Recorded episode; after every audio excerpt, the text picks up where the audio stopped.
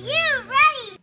Welcome to Positive Adoption, where you can find adoption, foster care, and trauma informed parenting all in one place. I'm Kathleen Guire, your host, mother of seven, four through adoption, former National Parent of the Year, author, teacher, and speaker. But more than any of those things, I'm a parent, just like you. I know what it's like to raise kiddos from hard places.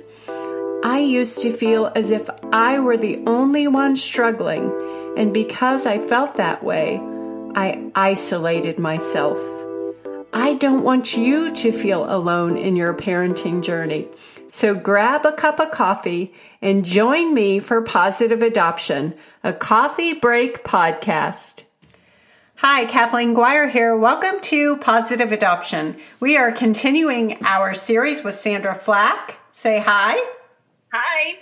And we are talking about five things your adopted or foster children would like to tell you from the Five Things, a Tiny Handbook for Adoptive and Foster Families and Churches Who Serve Them. And Sandra is going to introduce the topic today. All right, I'd love to. So, our question is if you feel what I feel all the time, we will become codependent and I will rule your emotions like an out of control terrorist. So, it's not really a question, but that's our topic. Yeah, but the question is is that happening in your home? because I've had that happen in my home before. And I'm going to read the definition of codependent just so that you have a fact base to start on. Codependent of or relating to a relationship in which one person is physically or psychologically addicted as to alcohol or gambling and other person is psychologically dependent on the first in an unhealthy way. And that's a very simple definition from dictionary.com because there's more of a definition. It doesn't just have to be gambling or alcohol, it can be trauma related. It can be all kinds of obsessive compulsive behaviors. It can even be if your child has a capital letter syndrome, you can become codependent. And I was telling Sandra before we started, I you know, my dad was an alcoholic. He's fine with me sharing that, share that in my memoir. So when I was growing up, I lived in a very codependent home. And it was if dad's happy, then everyone's happy. If he's not, then we're all walking on eggshells. I transferred that into my parenting without realizing it. And it seemed to work okay with my biological children because they were connected to me and they had a desire to please me. So when they were upset or um, something happened that they were disappointed in, and I was able to connect with them on that, and they were able to move forward. But what happened is after we adopted, and I employed those same codependent. Now, codependency is never good. I'm not saying that it was good that I was that way with my biological children. I'm saying that I survived it okay. But once we adopted and my kids were were so traumatized and these behaviors were coming out and I they couldn't regulate themselves and I wasn't regulating myself. I was only responding to the way that they felt. So Sandra, you were talking about before we started how you were learning how to regulate yourself. Yeah, because our kids come come with some out of control behaviors because of their trauma, because of their capital letter syndrome.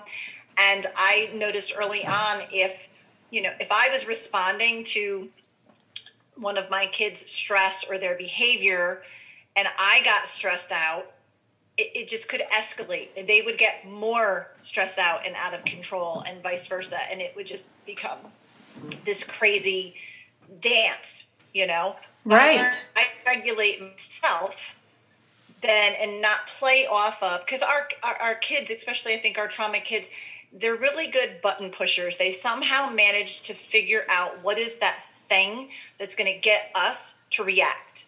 Right. And if we just react that's when things escalate out of control. But if i can regulate myself like and i i give the example of um, and, and my son still sometimes it'll come out when we're driving in the car like in, in a previous our last episode i talked about our, our trip to target um, especially when he was younger and he first came he felt very out of control when we would go someplace in the car he spent the first five years of his life in an orphanage he'd never ridden around in cars and here hmm. in the hmm. united states he didn't know where we were going half the time he didn't know uh, he, he didn't know and he felt very out of control so to try to gain some kind of control in the car, he kind of became this little Ukrainian backseat driver. and then he early on somehow figured out to, I, to, to connect the speed limit sign with my speed, my, my my speedometer in the car. So he would say, "Oh, you're not,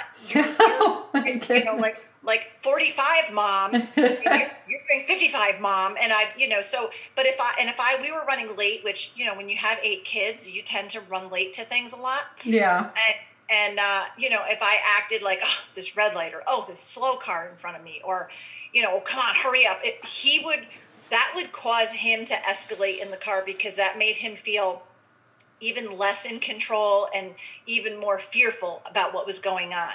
So then my stress from being late made him feel more stressed out and then his behavior would make me feel stressed out because now I'm like dealing with his behavior while we're running late to get to a doctor's appointment and it would just escalate. But I learned, well, if I start leaving a little bit earlier because I know that will help him to feel more regulated and, and, and feel safer. And if even if we are late or running late, if I don't act like it in the car and I just act right. like everything's wonderful, then he doesn't pick up on and respond to my stress of being late. Exactly. And it is that, it is that dance, you know. So I've learned I have to self regulate, even if I'm feeling stressed out or having a bad day or the whole house is a mess and that's making me cranky. If I'm cranky, then he becomes cranky. And it plays right. you play off of one another. So parent you know we have to self-regulate um, figure out what pushes our buttons and why and learn that you know we we need to regulate. Exactly. And it's funny that you keep saying dance because in the book i call it the jitterbug. It's like the family jitterbug. It's like trying to keep everybody happy and we feel as if it's our responsibility. You know, as a child, you feel when you're in an alcoholic home, you feel like it's your responsibility to try to keep that parent happy. But what we have to flip that to and switch to as an adult with a child who's experienced trauma is we have to regulate ourselves because we are their security, we are their baseline. And if we get our baseline in order, then they feel more secure. And it's funny that you were saying that about not saying anything about being late, because with one of my kids who would get really, you know, just out of sorts about everything, just everything. And I just adopted this policy of saying, no matter what was going on, like, you know, it's going to be all right. That's okay. Like somebody would drop something and break it, and I would be like, oh, you know, our policy is people are more important than things. It's okay. It's okay. And I didn't realize until that child was a teen how much that phrase had impacted him because then when the things were more important or the event was more important, he still, to this day, as an adult in his 20s, has this laissez faire attitude. Well, as you know what? It's all right. We're late. They'll live. It's okay. And then I look at him and think, man, I wish I could really be like that because I just was saying those things for his benefit. And just make like, it so you make it, right? right, right. But he just has adopted that. You know, it's all right. It's okay. And, yeah. but we need to be that for our kids. And I'm just, I'm going to speak to those who were raised in a family that was full of codependency and trauma and abuse and neglect and alcoholism, neglect. I can talk. A lot of us come out of those lifestyles with so much empathy for kids from hard places that we end up fostering and adopting. But there's more to the story. I mistakenly thought that just because I had a traumatic background, that that equipped me to parent kids who had had the same. And it took me a long while to realize I was just stuck in the codependency. So if that's you and you're listening, you're like, wait, I thought I could do this because I had a horrible childhood and I wanted to help someone else. You can do it. The most important thing is, you know, listen to podcasts like this, find books to read, get the tools, take the training, because God has given you that child for a reason and you can get the proper tools. It's taking, it's like Ryan and Kayla told us in our training, you take all the old tools out of your toolbox mm-hmm. and you fill it with new new tools. So I just want to encourage you if that's you, and I'll let you talk since I talked for a while. Oh, I totally agree. I, I think it was um, Dr. Karyn Purvis actually who had said um, we can't bring our kids to a level of healing that we ourselves have not right. been to. So we do have to look at our history, our family history, our how we relate to others in relationship, because that is going to spill over onto how we parent, whether it be biological children, um, but it will especially affect children from hard places who come into our home. So we have to, you know, I know at one point I, I mean, I felt like I always did really well with my my boys, um, but I have three. Um, well, now they're all in their 20s and one is 30. But when raising girls, one biological, two adopted, um, I, you know, I came out of a home. It wasn't an alcohol, an, alcohol, an alcoholic home, but uh, my parents divorced when I was um, like in kindergarten, and my father left the uh, left the state and moved moved on. He had married somebody else. Um, and I was terribly shy. So I came out of a divorced family, didn't really have a relationship with my father, um, just felt unloved and unwanted because of the way he abandoned the family. And that affected the choices that I made, um, especially through the teen years. So when we had daughters, and then as they approached the teen years, I just had this fear mm. that they hmm. were going to make the same bad choices that I had made. Yeah. And I parented out of fear for a very long time because I felt like, oh no, you can't go here, you can't do this, you right. can't listen to that kind of music, you can't go to these kinds of events or whatever it was. And it was, you know, and, and I started to realize this isn't working because they don't feel trusted or even loved or understood or valued. Um, because I parented out of fear, and we're not supposed to do anything right. out of fear. Yeah. And especially parenting, um, because it really strained the relationships I had with my daughters early on. I've come a long way since then. I've gotten a lot of healing myself since then. I talk about a little bit bit of that in my in my book. Um, but it is it definitely will our histories will affect our parenting and we need to deal with all of those things in our history to make sure that we're not projecting that onto our kids right uh, and because their trauma will cause those things in our past to flare up. Right. And there's two points that I kind of gleaned from that that I'm going to make just so you know. We are not perfect parents. We never will be. There's no such thing as perfect parents. So if you're listening and you're like, you know what? These people know what they're talking about. So what? We can talk about it, but that didn't make us perfect.